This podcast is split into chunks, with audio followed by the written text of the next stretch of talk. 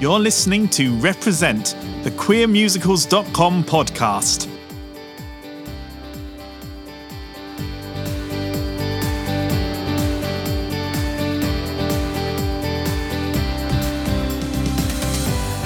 And welcome to Represent, the queermusicals.com podcast. My name's James Lovelock and I am joined today by the glorious Allie Daniel and the fabulous Isaac Hesketh. Oh, yeah. Uh, we're going to talk all things to do with representation in theatre and musical theatre. Uh, so I'm just going to get Allie and Isaac to introduce themselves first. Uh, if you want to say a little bit maybe about some of the roles that you've played, what you do, all that kind of thing. So we will start with you, Allie. Hello, everyone. My name is Allie Daniel. I use she, her. I'm a London based musical theatre performer, singing teacher, extraordinaire diva queen. Hi, I'm Isaac Hesketh. My pronouns are they, she, and I am also a trans non binary musical theatre performer, soon to be screen, soon to be Hollywood, soon to be the moon. Absolutely. Let's Can't hope say anything so. about that, but yeah. Oh, We're going to be, I know, so I'm going to be Oh. hinting Oh. The entire time. amazing. Excellent news. Um, so uh, I've seen you both in Rent and in Legally Blonde, and I know that there's other shows as well that uh, you've you've done separately. It makes it sound like you're a double act, like French and Saunders, Oh, babe, perhaps. completely. I feel like we're going to be working together for, throughout our We've done careers. so many jobs together. It's because we're the main trans girlies, The it girls of the, the, of it girls of the trans community. This is perfect. Yes. So we maybe we'll start by talking a little bit about Rent. Um, was that the first time you two worked together? yeah. Yeah, it was. I think just at the end of. Well, it was before all the um the tier system in lockdown. So Well, we originally met at the auditions before we even went into lockdown. yes, Do you remember? Okay. We met in the February. okay, we well we met in February, rehearsed over November. No, we rehearsed in June. Our last night was the 5th of November. Do you not remember? It was bonfire night when we finished the show. I promise you. No, it was. Yes, no, I remember because of the fireworks. See? So we rehearsed in 2020. September. we met. We met. We met in 2020, and I in the. I don't know if any of the listeners or if you yourself have seen Rent or seen the the the video that was put out. We were sat next to each other at the back, Mm-hmm. and just hit it off from there. Literally from the get go. I was like baby stages of Yeah. everything. And I was a white twink. Yeah. well, that's that's not I changed. bet, yeah, well, you're very that deep down in the soul. I'm Um, joking. I'm joking. No, I hadn't even really begun. No, I don't think. Well, we yeah. So I feel like we started our. It was like my first public foray into the world mm. as an openly trans person that wasn't just like getting the bus in a mask and a heel. Because I think you hadn't, had you been out very long when we first met in the February? You'd not been out very wasn't. long. have- Oh, you went out? Oh, like not like Out, out, out, out. yeah. I mm, was just Right. like oh my God. wearing clothes. Oh my god, I didn't know I, that. think, I mean, I think I was, but I just think I didn't. Yeah, really, yeah. I didn't really like know how to tell people. I remember you, you, you had said you wanted to, to use she hair. Yeah. Because I remember that. Yeah. There was something quite um, amazing about the casting of Rent because I have to admit, when I saw they were doing Rent again, I thought, "Oh my god, do we really have to?"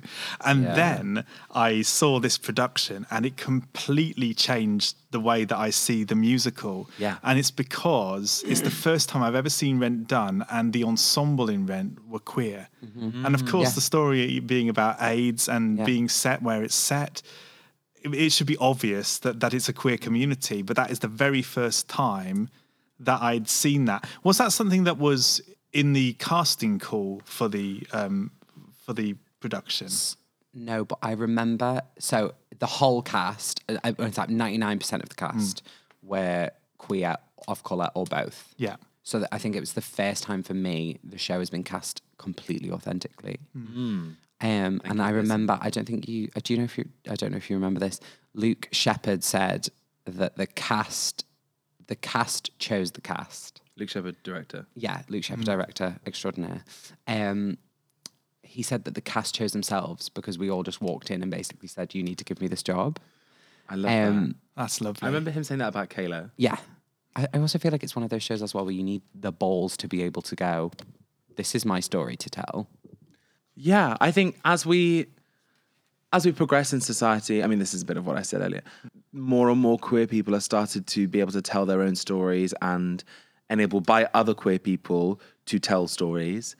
Um, the more I think we look back and see really where there's opportunity for queer people to tell story in a truly beautiful and authentic way. Things like Rent, things like um, Sweet Charity, things that when you look back and you think, oh my gosh, this is so authentic and so beautiful. What's the com- what's the common denominator between these two things that are suddenly so touching and moving and make so much sense? Queer people. Yeah, Yeah. Um, hundred percent. Lots of that happening. Also, I feel like theatre is so different. Yeah, of course. Because I feel like theatre is so different now in the sense that I feel like 10 years ago, everyone was searching for someone who was so easily moldable into many mm. different things, which is why you got generic casts Yeah. of people of all the same look, weight, height, because everyone was looking for people that could do a lot of different things with one certain type of look. Whereas I mm. feel like now it's so so theatre so based in authenticity that, that no one's looking for someone who's moldable anywhere anymore. They're looking for someone who's already the full package. Do you know what I mean? yeah, I think they they look for authenticity. Yeah. and I think they try and find authenticity. Oh yeah. Sometimes it's missed. Yeah, but I totally agree. I think people really want the real deal now. Yeah. Or or if if they don't, it's definitely going that way. it's so um it's so nice to see i mean particularly i mean i guess uh, as a as a gay person i've probably seen of all the people in the lgbtq community i've probably seen myself more particularly as a white gay person as well um but even even with something like rent i mean i was lucky isaac because i managed to i managed to get up there and see you play angel Oh, yeah. which Oh my gosh, I um, am so jealous. you don't even understand what I would have given. it, it was it was fabulous. It was Thank it was so lovely. Um, and, but it's so important to see that role being played. I mean, I- I've spoken to various people who've played that role in the mm-hmm. past all over the world, and it's just so important that that role is played by somebody that understands. That is genderqueer in, in Yeah. some way. Yeah, I use that- that term, gen, like non-specifically, but Yeah, Yeah. not as in someone that It's- yeah, yeah, yeah, yeah. But I mean, like, is is other than Cis. cis? Yeah, Yeah, I can't believe that it's taken us this long f- to get to that. literally. So uh, we talk about like, oh, as society progresses and we, be, you know, become more inclusive, surely Surely. the the drag queen and like, oh, what do what do I call you? There's so much very Yeah. obvious indication. And Jonathan Larson was of that world. He Of was of he course. knew these people. So Is that was something we spoke about a lot as well. I mean, s- more so for me the second time round because obviously I got into the character of Angel, and um, f- figuring out like is she a drag queen? Is she experiencing her gender through drag? Is her drag actually her identifying as female? Is it is it less draggy than yeah. than Did you have the same experience with your drag? Yeah, a hundred percent, a hundred percent. And for a while, I thought it was just.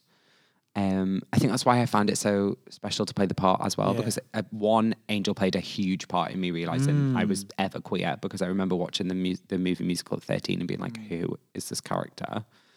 And then yeah, same kind of thing with my drag is that it kind of went through the phases of me kind of experiencing like drag as the gateway to my femininity because I feel like Mm. Girl. yeah, they don't we all do it because like I feel like especially with musical theatre when you're when you're training especially I feel like at the time we trained like the years Yeah. it was very like you have to be this and you have to be the man that you want to be and like I got told throughout my training like you're great for Book of Mormon but not really anything else look how that worked out but um but yeah so I feel like experiencing drag was kind of my breakaway from like the cis het empty world and then I realized like oh that's actually just kind of who I am with a little less makeup on and Yeah. and thinner hips Yeah.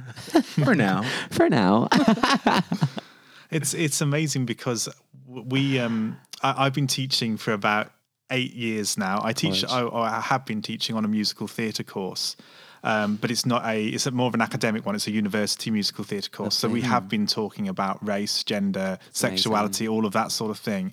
Um, but in that time, the change in the way that we are able to think about things like voice, things like movement, and it's it's a change that's got to happen more quickly because um, of people, you know, trans people, non-binary Yeah, of people, course. because we there needs to be if there aren't roles that exist now, then they need to be created or they need to be adapted in a Yeah. more consistent way. One hundred percent. I I can't agree more. I feel like there seems to be this disconnect between the people that have the power right now, um, in terms of casting, in terms of creating shows, and the people like us, um, the, the the trans non-binary, you know, people that um, that are going up for these roles and saying, "Hey, I want to I want to throw my hat in the ring to do this because I feel like I can really."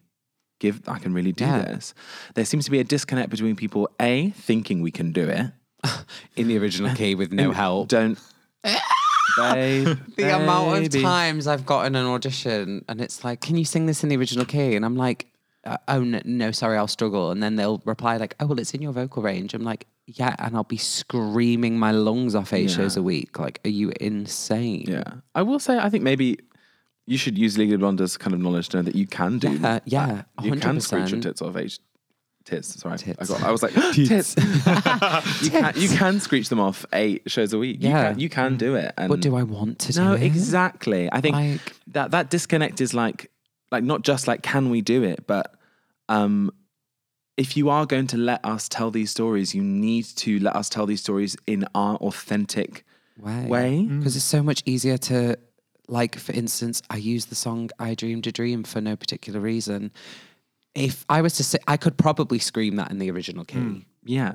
Had it been taken down, would I act it better? A hundred percent. Absolutely. Because I'm not thinking about screaming my tits off. No, I think there's there's also a balance here because I know trans people that are purists, Yeah.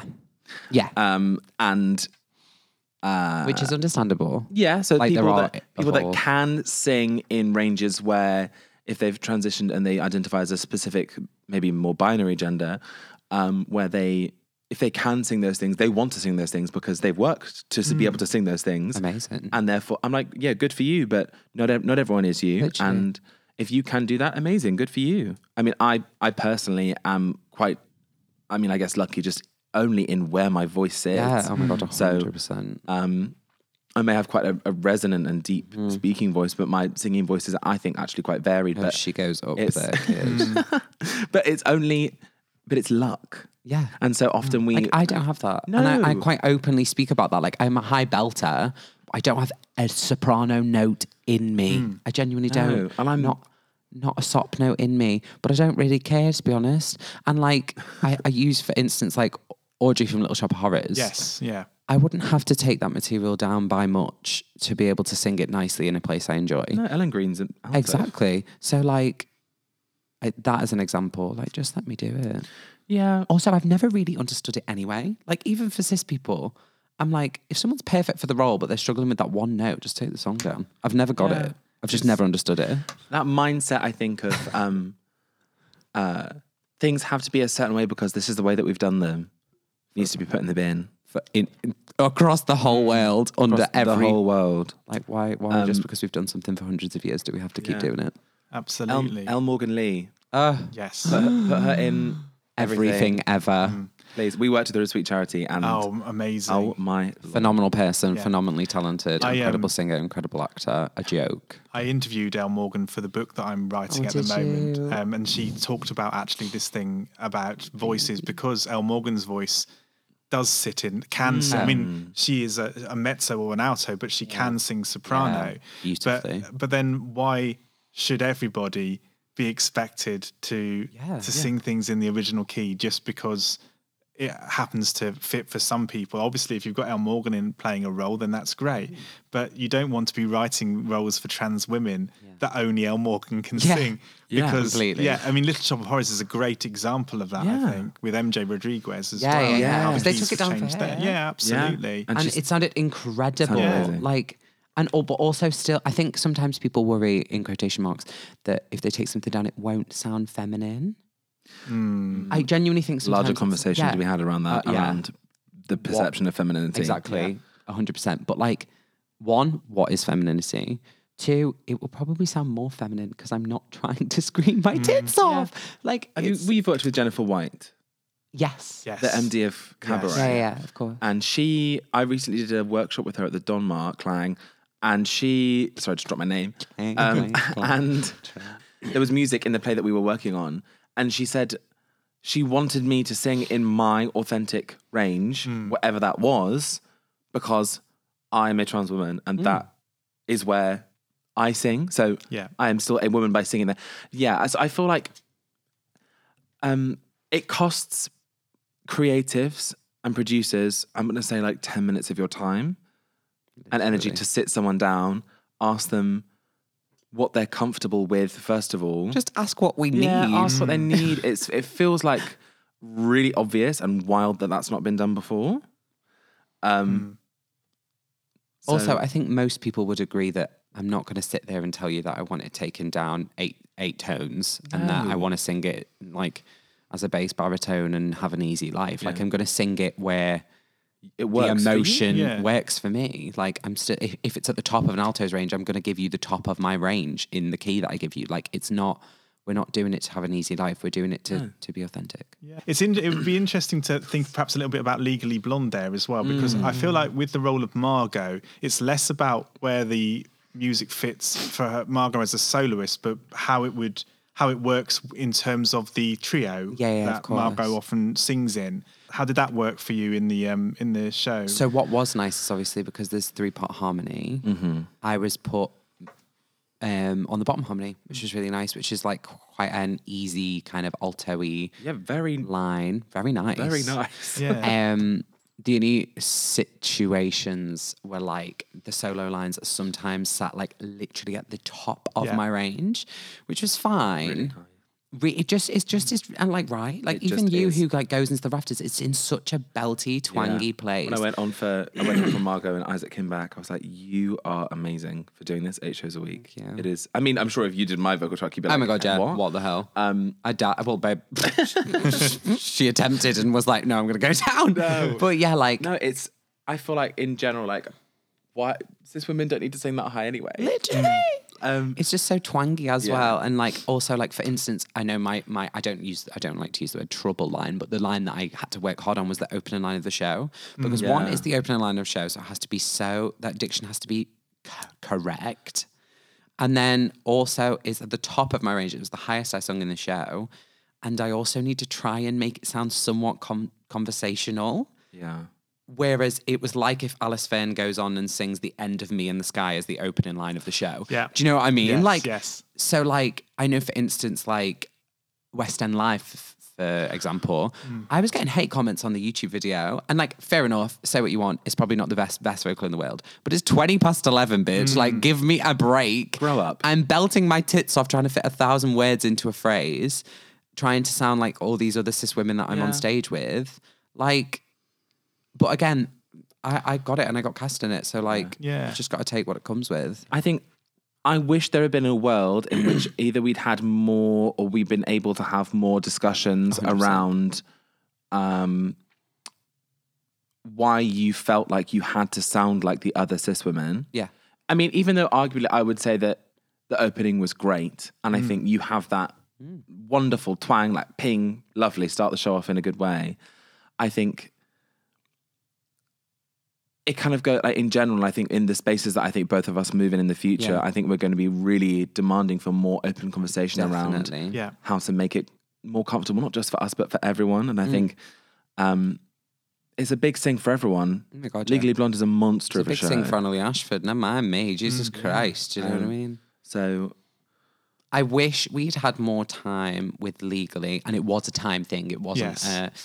Uh, um, I wish we'd have more time to um, do slightly new orchestrations and like versions of things, and like Mm. I really they'd pull l- things apart. I wish they'd let us do that. I remember there Yeah. were conversations around like, oh well, we would maybe like to because they could have.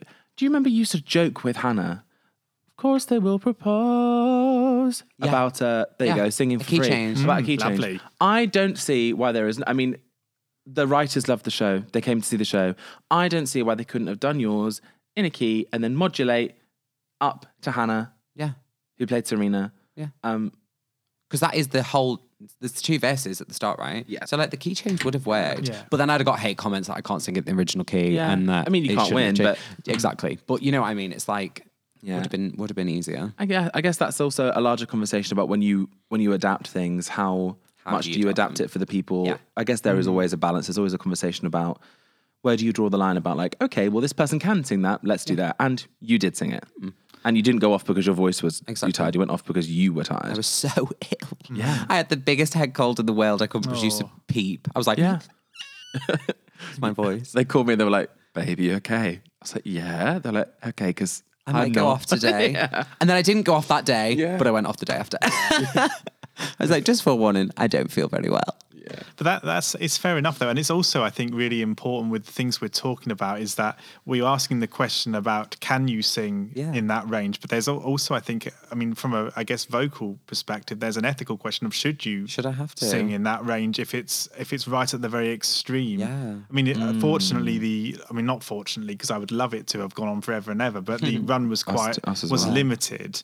Um, but if that had been a long running show, then there would need to yeah. be, you know, and it's one of the things that I think that those of us that are, or those people that are cis, um, uh, musical directors or vocal coaches or whatever it is, that we need to be more aware of so that um, these things get sorted out right at the very beginning of the process. I mean, I Abso- think we were lucky absolutely. that my technique is not, Yeah. not to big myself up, but like my technique is good because like I wasn't belting it. Like I was, I was heavy No. mixing it. Yeah. Yes. So, but like if I belted that every day, I'd have been Yeah. shattered. I think it's a again, it's a larger question of I think not safeguarding, but really providing for the people that you're employing. So taking them aside to have conversations about what can we do to make your life easier in this? How can we support you within this? Uh, vocal coaching, weekly weekly vocal massages, um, physio, um, consultations, health checkup. I mean, Yeah. I don't know. It doesn't need to be all of those things, but it needs to be. I think some of them. Yes. So if this was a year's run in the West End, Yeah. um, you would have to use your sick days and your holidays very wisely. yeah, and hundred percent. Major Cover would have to do the same, and um, they would have to ensure they're looking after you because that's Mm. how that's how it works. Like people get vocally tired in the West End. Like it happens. It's hard. So And also, like, be aware that maybe, like we treat the Elphabas and like we treat, you know, like the six scales and stuff, like you're treated with care Yeah. because you're singing at the top of your range, and that's that's really appreciated. And it's like trans people could be going into, say, an ensemble track and screaming at the top of their lungs because they feel like they have to and not treated with the same care because it's just an ensemble track. Do you know what I mean? So it's like uh, that was quotation marks, just an ensemble track. Yeah. The literal backbone of, the. West End. Um, but like, but you're still screaming your tits mm. off. yeah, my I I do think your your opening line was the hardest part you Yeah. sing in the show, but again, this is that's where your whole track's at. My whole Hi. I hold my hands up. Was- I did not do that harmony, was- that alto harmony for half that show. oh my gosh, gay European. Hmm. I couldn't Gee, at the it. end, we we need to look at kind of like ah, uh, pastoral care is the wrong word. Care hmm. for body, mind, voice, soul. I don't know. Um, for all performers, Yeah. and um, enable them to do their best because the the companies that do do more of that have happier, Better much shows. much better shows and happier performers. If you're interested in LGBTQ plus representation in musical theatre, check out our website www.queermusicals.com for lots more information about musicals with LGBTQ plus characters.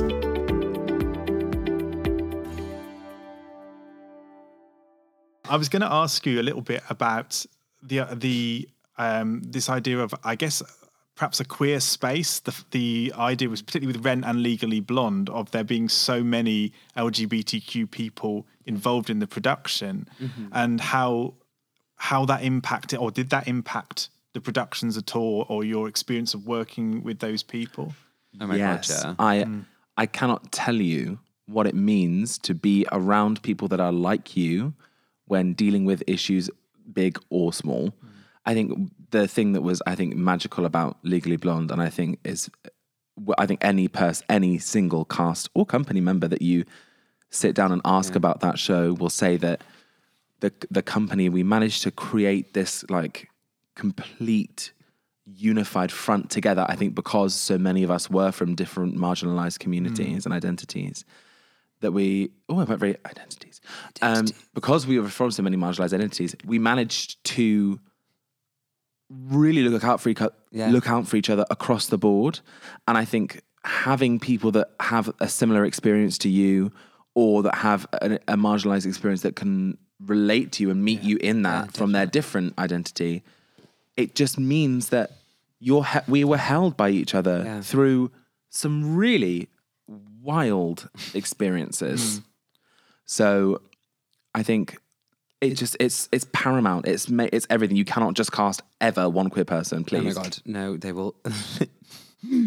and there's a and, Watch them. and also there's a big difference, I think, between being a gay, white, cis presenting man mm. and being queer. I personally think there is a, a, a different level of that. Mm. Being a gay, like hetero-conforming person that kind of can slip under the radar as queer does not have the same experience in this world as an overtly queer person. And I, having been in companies in the past where that is a, a difference between you and someone else, you just have a different experience and they don't get things that maybe you get. Absolutely. I don't think what you're saying is controversial. I think um, ultimately, I think having a multitude of different queer people Yeah. enriches the experience of everyone that you're doing. Whereas I feel like it's very common for a lot of cis gay men to, I mean, cis gay men are traumatized and oppressed by the world that we're in. Oh, of course. And it's a very specific kind of um, enactment of that trauma when they get into queer spaces. I think for for again, Hmm. this is such a blanket statement. It's not for all of them, but I know so many cis gay white men that fall into so many traps because Yeah. um, There's no Of the- intersectionality in any way. but also it's. I mean, it's not their own fault. It's No, oh my god, no, of you know, course. also not really. It's just they do have a different a different experience in queer Yes. life as as we do. Like a a queer white cis man might not walk through the world and get as abused as much as say we may on the street. Do you know what I mean? Like it's just. Yeah. a fact because you kind of blend in when you're just in like a t-shirt and jeans and and you've got the same haircut as everyone else, and you're not being clocked. You're being five, shady. Five seconds. I'm being shady. I'm being shady. But like, I, I don't know. I just feel like, especially considering like, um, as Pride Month's drawing to a close and stuff, like I feel like people people do often see ya. Bye, fags. um, there, there, there is there is often often people forget about like intersectionality and that like being queer doesn't kind of sometimes remove your white privilege in any way ever. ever. Um, and I think sometimes people forget that. What was I saying? Very saying? much so. Yeah. I think it's Even myself, babe, are you crazy? I don't get abused half as much as as like non-binary and trans people of color do. no. Are you insane? But again, I think our marginalized identities allow us to connect and empathize with people in a different way. And I feel like um, the more you enrich companies with Yeah. uh, racially um, diverse, um, able-bodied, and d- disabled Mm-hmm. people, like the more you enrich the companies, the better everyone's experience is, Yeah. and the better the story is told, the better just everything. I think this uh, Legally Blonde was a you reflect complete, the uh, actual example world we live in, Yes, like it's so important, especially if you're doing a show like Legally Blonde, where you are showing off what is pretty much just you're showing off the world. Like you're in a school and a sorority, so no, not everyone's going to look the same. Do you know what I mean? So like you need to reflect the world you live in. And also, do you remember on week four I said to you, "Isn't it weird? Have you ever noticed that there is an like underlying like sisterhood between people of color and trans people?" Absolutely. It's so weird. No, we. I've. Well, I had weird, that conversation with Vanessa and with Yeah. Nadine and like people and, and Courtney, and it's like the the first people to hold each other up Yeah. are women and non-binary people of color and trans people. Yeah. So crazy. Again, I think about empathizing with our, our marginalized experiences. Yeah, hundred percent. Like completely different experiences in very similar ways. I find it quite difficult to to kind of think about where I fit. I mean, I use the term gay person at the moment Yeah, yeah. just mm-hmm. because I'm not entirely sure how I feel and where I fit. And but the reason that I struggle with that is because I've seen people like you on stage and it's opened something up for me where I think I don't have to always be in what in binary Oh my camps. God, no way. And I think one of the really important things, even in companies where there are a lot of um, white cis gay men, which there often are, Yeah. I really hope that they are able to learn and to think about what is different about the companies, Yeah. even if they, you know, and I am somebody that has definitely behaved like a complete tit of, Yeah, over yeah, various things, you know, plenty of mistakes, uh, all sorts of occasions as a teacher, as a performer, whatever it is. And I, I think one of the most important things to recognize is the importance of having people like you and and and casts like the cast of Legally Blonde and the cast of Rent changing the way that other people Yeah. think about things even if it doesn't feel even if you don't notice it immediately i think it's i think it's Yeah, such an important definitely. thing and definitely you know legally blonde um because it was so different to the original production started to make all sorts of people think oh well if we can do it with legally blonde what if we do it Yeah. here what if we do it you know in I these other so. shows Jesus Christ. Thank Yeah. you for those kind words. Yeah, I it's feel like really sweet. it's so it's so deeply touching to have people have their experience and of the world and of themselves grow because people like us exist in spaces uh, in an accessible way for them to see. I think that's something I'm still processing after Legally Yeah. Blonde is the effect that this cast and Courtney oh, have had that woman. and Vanessa and Nadine and just all these people have um and Michael all these people the effect that these people have um had on people. I've had uh, yeah I Mm. think Because I don't know about you, I never see myself as like uh, I I often I'm sure you do as well get called like a trailblazer for like queer theater and like no which which I'm like I'm I'm very grateful for that and it's it's a lovely it's a lovely thing to Mm. be called and and like to, to for people to think I'm changing history is like insane.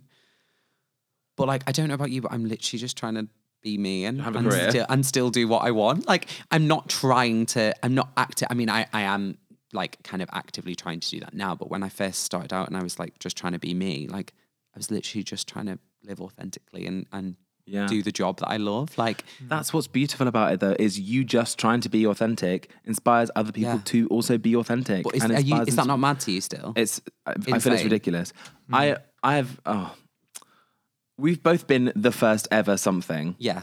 and insane. I, I I have a love hate relationship with it lovely cool I'm the first ever whatever don't let I me don't be the last. I I can't believe that I'm that's so I feel it's so sad Yeah. So so late on. like oh god I'm a big believer in because they've always been there the AIDS epidemic set uh, obviously set queer rights back 30 years. Mm-hmm. Everything that was about to happen for the queer community and that should have happened within the next 10, 20 years has now happened 50, 50 years mm-hmm. later. Mm-hmm. Is that not insane? coming on for the that, yeah. Reagans Yeah, well, yeah, coming on to that. Like, mm. it's just such a shame. I feel like that. And also, so many, like, so many older people in our community. Like, you speak to, like, working on the drag scene and stuff. Like, you speak to mm. older queens who's obviously, obviously, like, friends. And it was like, it was their generation that went through it and they lost so many friends and stuff. And, and sometimes people, you speak to them and they're like, you're you're talking to them about like their friends and stuff and and then all of a sudden they they go like oh yeah yeah like these are my friends from the time and they don't have many left and you're like oh uh, and you actually deep it and you're like oh god it's it's because everyone passed away. So there was no one to actually fight that fight in the older generations and there's no one to pass down that knowledge and there was no one for things to move quicker with if that makes sense. I, i'm sorry i'm not very good at wording things no you that is But, that- like, yeah.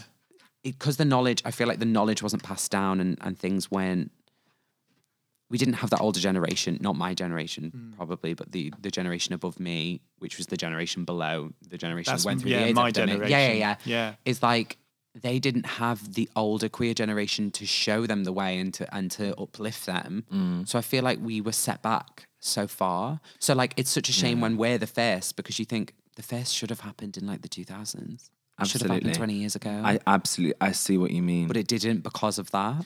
Do you know what I mean? I think it's also very. I mean, the oppression of women and and Of course. I, I think specifically comes into play when we talk about this, and it's. I feel like what so often gets left out of that conversation is the queer women and women in general who looked after Oh God, all yeah. the people during the AIDS epidemic, definitely. and who, because of the oppression of women across the uh, Western world and the world in general, but their stories aren't told, their worlds aren't even brought into or thought into. They were the ones that held us up, queer women. Yeah, and babe. like so, but I feel like they're often forgotten do. about. Still do. Still this day, do. Amen. And it's just like the actual backbone, babe. Yeah, she's pointing to herself. um, No, because queer women hold me Yeah. up, and I'm a queer woman. Yeah, so exactly. I know how many people I hold up. So Yeah. we, it's Babe, hundred percent. Always have Mm. done, always will do. And I just feel like they're often forgotten about, and and things like pose and stuff have been great in the sense of of, Mm. of they've shown that, like the the act up movement, yeah. like Look how influential Pose has been. Mm. insane. on, like- Whether you like it or not, it has been influential, Yeah. and it has educated so many people, me included, on things that I didn't know happened at Yeah. the time. Yeah. Well, I'm a member of the ballroom and voguing community in London. Mm. Oh, amazing. So to see the stories told the right way in such a mm. beautiful, I was, I've cried. Every, I'm sure everyone cried. Every, every episode is amazing. Um, but look at what um, casting the right way and letting these people tell their stories can do. Yeah. Ballroom voguing was on the BET Awards. What the hell? Ballroom is like subversive, underground, Underground. pure Yeah. expression for queer people of color. and it was on And it was on the TV. beat, and it was on TV. That blows my mind. It's amazing. Look what It was literally what begging legal can at one do. point. Like, but it's true though, isn't it? It's like crazy when you think like things like that would be raided and everyone would be arrested, Arrested. or sent home, and now Yeah. it's on television.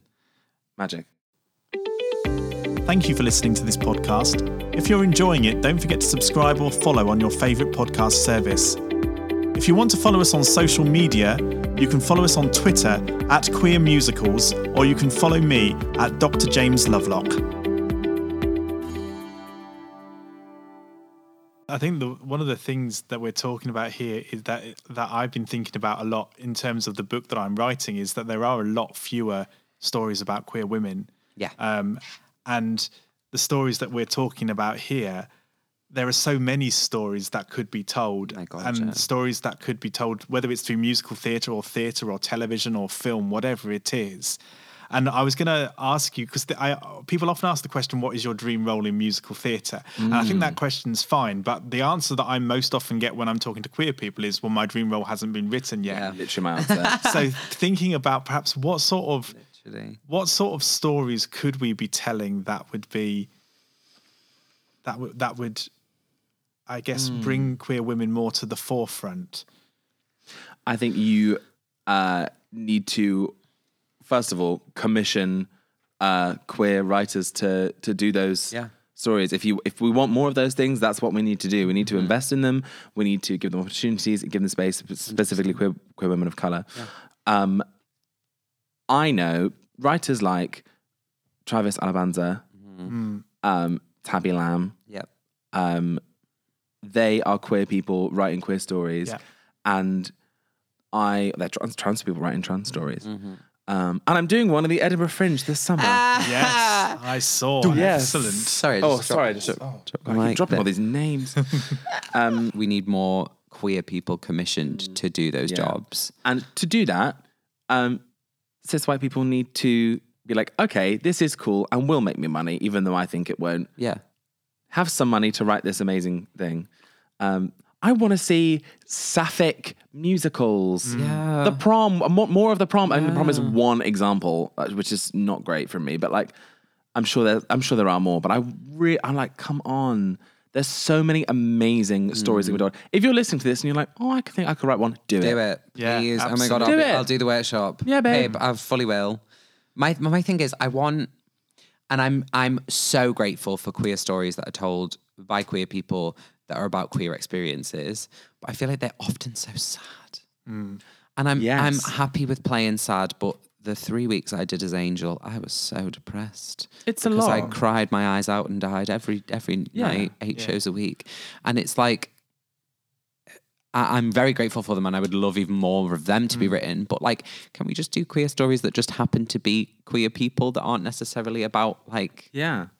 Well, emotional trauma? This is again a really good Yeah, time to talk about true, it actually Happy is. Meal. Yeah. So Happy Meal is the play by Tabby Lamb that I'm doing at the Edinburgh Fringe this summer, and then we're going on tour for four weeks, which I'm very excited about. trip. road trip, road trip.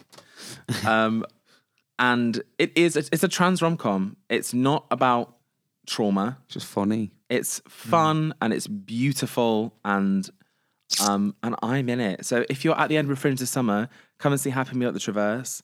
Um, or if you are in Coventry, York, Plymouth, Oxford, come and see the show because I will be there. it's baby. shows that are about trans joy Mm. need more need just more airtime and more space because there is so much trans joy. Mm. We are joyful. We when we go and we run around and we frolic, we're not crying and talking about Babe, I'm a massive laugh. Yeah, you are. I Very rarely cry apart from the last show, Legally Blonde. Oh my god, you bawling were a my eyes out. mess. um But like, yeah, like there's so much no, joy I, to be I told. hear you on the on the on the queer Not that. I don't want queer tra- traumatic stories to be told because I feel like they will always need to be told. Mm. But like, like things like, for instance, like I don't know, like if then or something. Like imagine a queer version of if then, or like Stunning. like just like nice stories. They're just a fun and like happen to be about life. I'll write one. Yeah, I'll do it. Please do. Babe, I'll die. yeah, there's actually quite a few. I mean, this is this sounds like me shamelessly promoting my website, but one of the things I've tried to do with queermusicals.com is to put a list of musicals that exist, and particularly I didn't, I wasn't too comfortable doing this, but I have got a list of these are musicals that have trans and non-binary characters. These are musicals that have um, black queer people. These musicals with Asian queer people. Whatever Fab. it is, there's That's actually good. more um, more musicals that exist than people might know about. So Really? there's yeah, there's there's quite. I mean, I've just I've just come back from seeing the musical Interstate um, in Los Angeles, um, which is uh, about a, a trans man and a queer woman on a road trip. Um, uh, when they were doing their, they were a band, and it's it's uh, and how they influenced queer queer people. There's there's so many. There's Unicorn, which was um, uh, jo- jo- Joni Ayton Kent. Oh, yeah. um, did Yeah, quite yeah. recently um, here, which is uh, another story which is really joyful, but is has a trans yeah. woman right at the centre of it. Yeah. Um, and one of the things I'm really keen to do is to try and really sort of promote those, yeah. those things that that exist already. And then think about how do we help those shows to move on to the next level, Yeah. and Mm. as as you say, how do we also encourage people to write um, write new things, um, and from new things, particularly from new perspectives as well. I think. Yeah. How do I mean? How do I mean? We know how we do that. It's by um, opening up space and giving them funding and providing adequate resources for training and education at the ground level um, for those people. So before they even get to um, wanting to write anything, they've had writing camps from school um, where there is a space for trans um, and queer people of color, and where there's like uh, support groups for trans kids, where there are um, summer schools, where there are weekend courses, where you know really investing in education are so much along the line, which is why. When people say we couldn't find anyone, I'm like, You're "Ah, lying First of all, you're, your first of all, you're lying. Second of all, did you? Okay, so you you if you truly can't find anyone because sometimes that I get it. Everyone's working. Sometimes you do three audition days and everyone's busy. yes. Uh, if then I would say donate to a school. babe. Is that is that a bit? I mean, maybe that's a bit too radical of me. I mean, you know, what, it's not too radical. It's too radical for them of me. Um, I don't get when people say we couldn't find anyone though, because like, babe, you have Instagram. yes, I'm here. I'm not working. Like, no, but babe, truly though, like, just throw throw a couple of people a message. You may have done auditions and like no one's turned up to the auditions, or like, or you've struggled, but like, just message a few people. If you asked me, we literally have a trans Twitter group chat. Like, if you asked me if you need a trans person in a show, and then you tell me you couldn't find someone, I could have found you eight people in five minutes.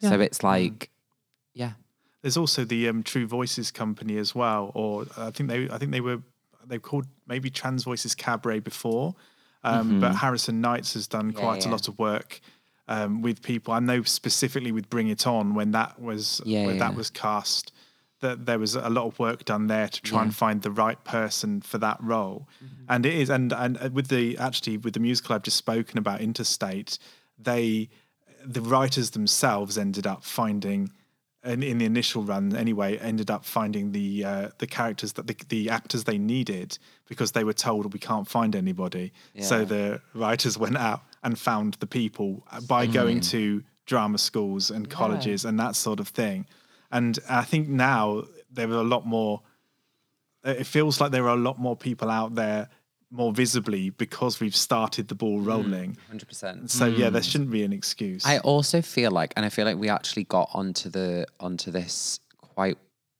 well. God, that was the worst English sentence in the world. we started to do this after lockdown. Mm. Is I feel like auditions are never and have never been very accessible. Like I, mm. for instance, when I was first starting out and stuff, and I just just graduated, I couldn't afford to take a whole day off my bar job to go and do like a 14, a f- well, not 14 hour, but like six hour audition day at mm. Pineapple. Like it's insane. Like if you're looking for a specific kind of people, So elitist. just let them tape. I've never understood mm. it.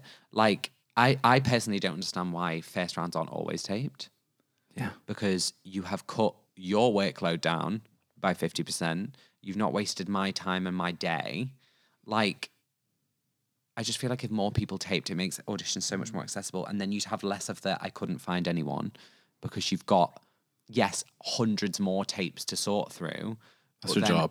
but, but like you're literally getting paid to hmm. do it. So, like, I just feel like it, it, it leads to better casting, I think, if we let people tape first rounds. I think there's a conversation to be had across the industry about accessibility. yeah. Um, not just in like accessibility to auditions, but also for disabled people in, in auditions in general. Um, Babe, I know rooms that people haven't been able to get into.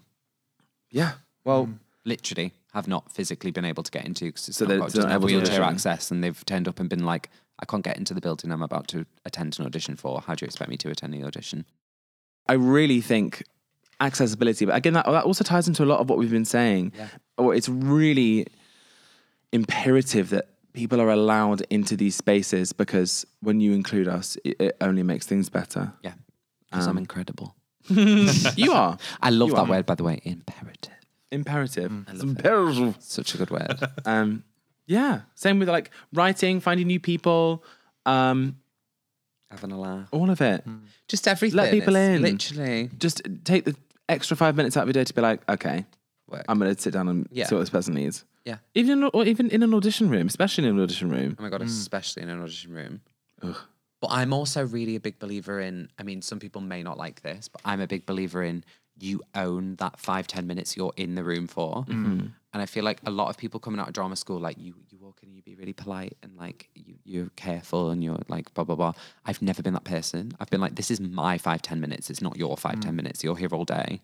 So like, You're quite good at that though. As Yeah. a person, you are quite yeah, good at exactly. Um, I was going to say stumbling into a space and just being so authentic. Yeah, I think I always stumbling have been, to be honest. Yeah, no, I you have. I even when I was really young. Like, Yeah. I, I, I'm not a person that can like hide anything in my face or really in my voice. Like everything I'm thinking just comes out my mouth. Um, Yeah. it's true. It so like even for Legally Blonde, I remember I walked in and was like, "Hi, I can sing all the verses in Oh My God, you guys up the octave, but I will not be singing the chorus up the octave." And the, and Lucy was like, "Great." And I feel like so many people were. I know loads of people that auditioned because literally the whole the whole industry was in for the job. Um, Every person. And- there was a quick call, I'm sure. yeah. Um, and I remember people being like, I can't sing this all up the octave. And in my head, I was like, don't then. Hmm. Like, just go in hmm. and say what you can do. And I feel like that needs to be taught so much more in drama schools that hmm. you can only go in and do what you can do. And if you've been given the material and you can't do the material, for instance, Moulin Rouge, I was I've been in, Moul- been in for Moulin Rouge every time. I don't really know anyone that can sing that baby doll material as well as it needs to be sung. And every single time I've got in and be like, right, I'm about to scream my tits off. It's not going to sound nice. Here we go.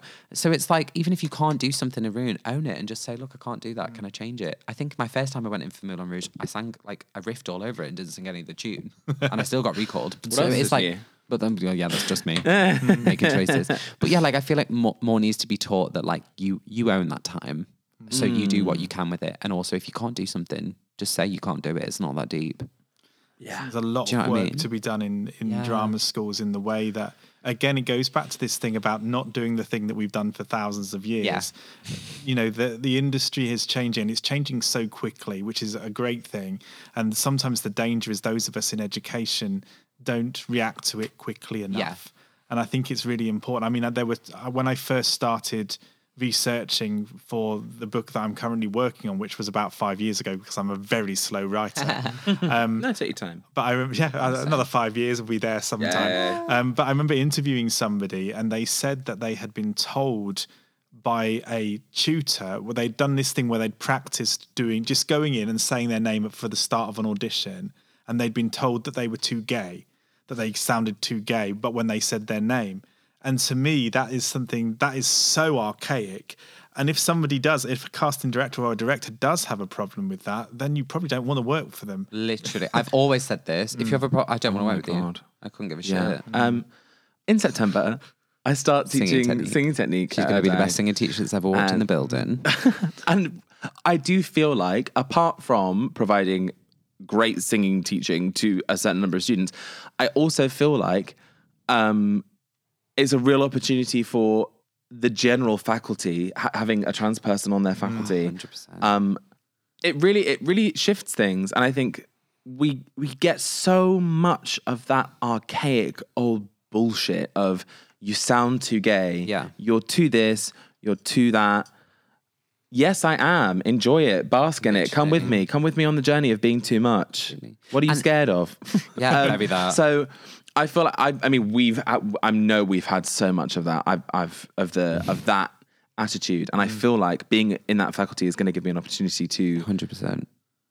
I don't know stop that maybe just by mm. being there. Also, Urdang has always been a very, and I say this, and I say this openly, and I know they won't mind me saying this. It's always been, I think, possibly the most progressive drama school in terms of like number of students of color, number of students allowed in, and being allowed to embrace the queerness.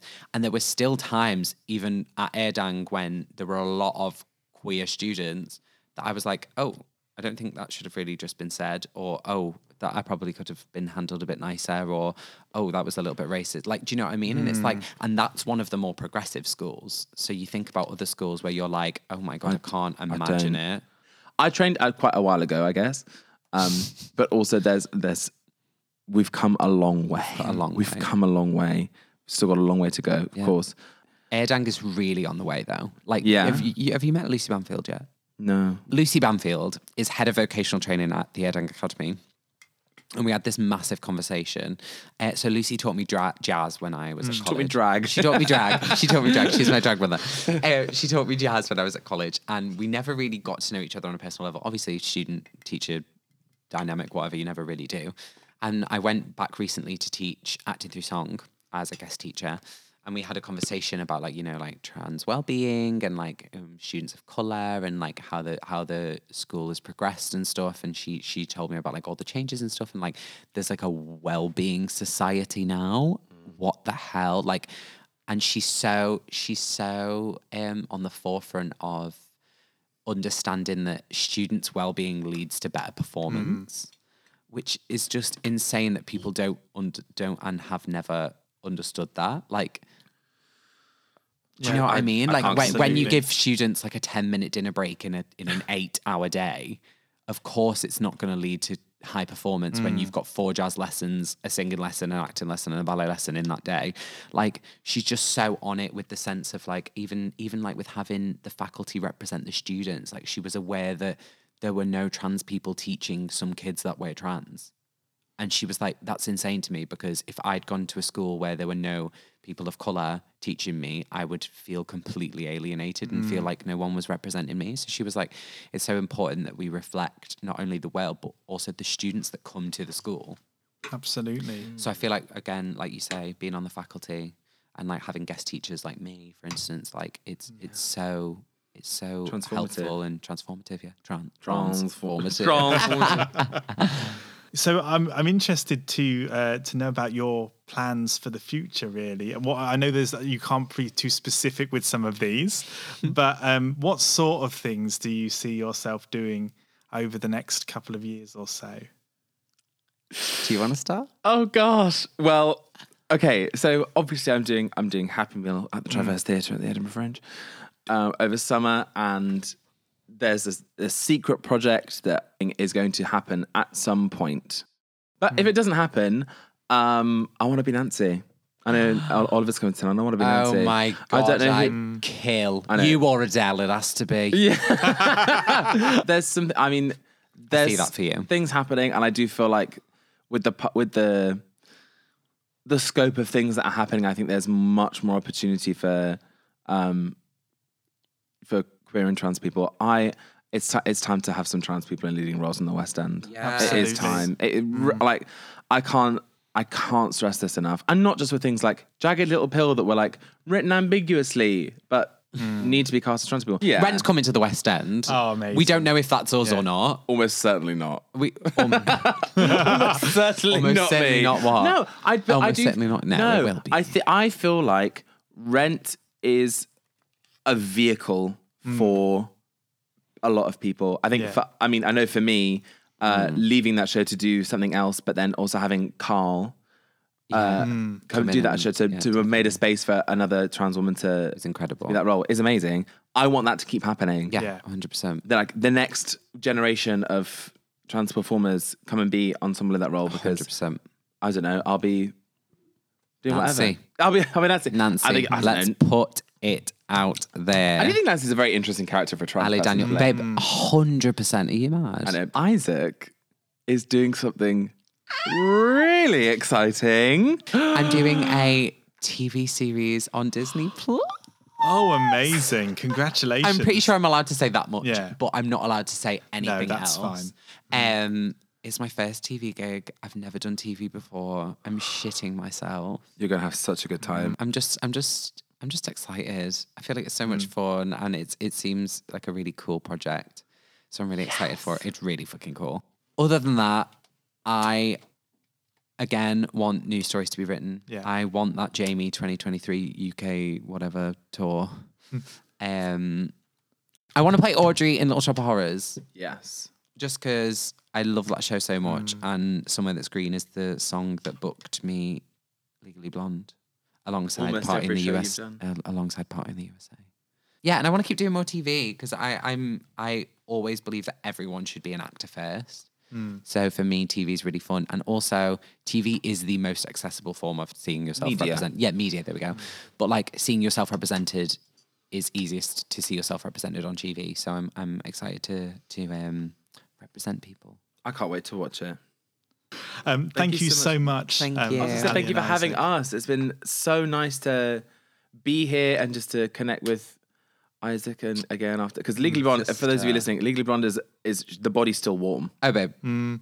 I, I'm I'm still crying. Yeah. So being able to just see my sis like this is just divine, and just to talk about this and you're lovely. So thank you so much Oh, for having thank It's been a dream. Thank you. And thank you, everyone who's listening, and I'll see you next time. Yeah, bye.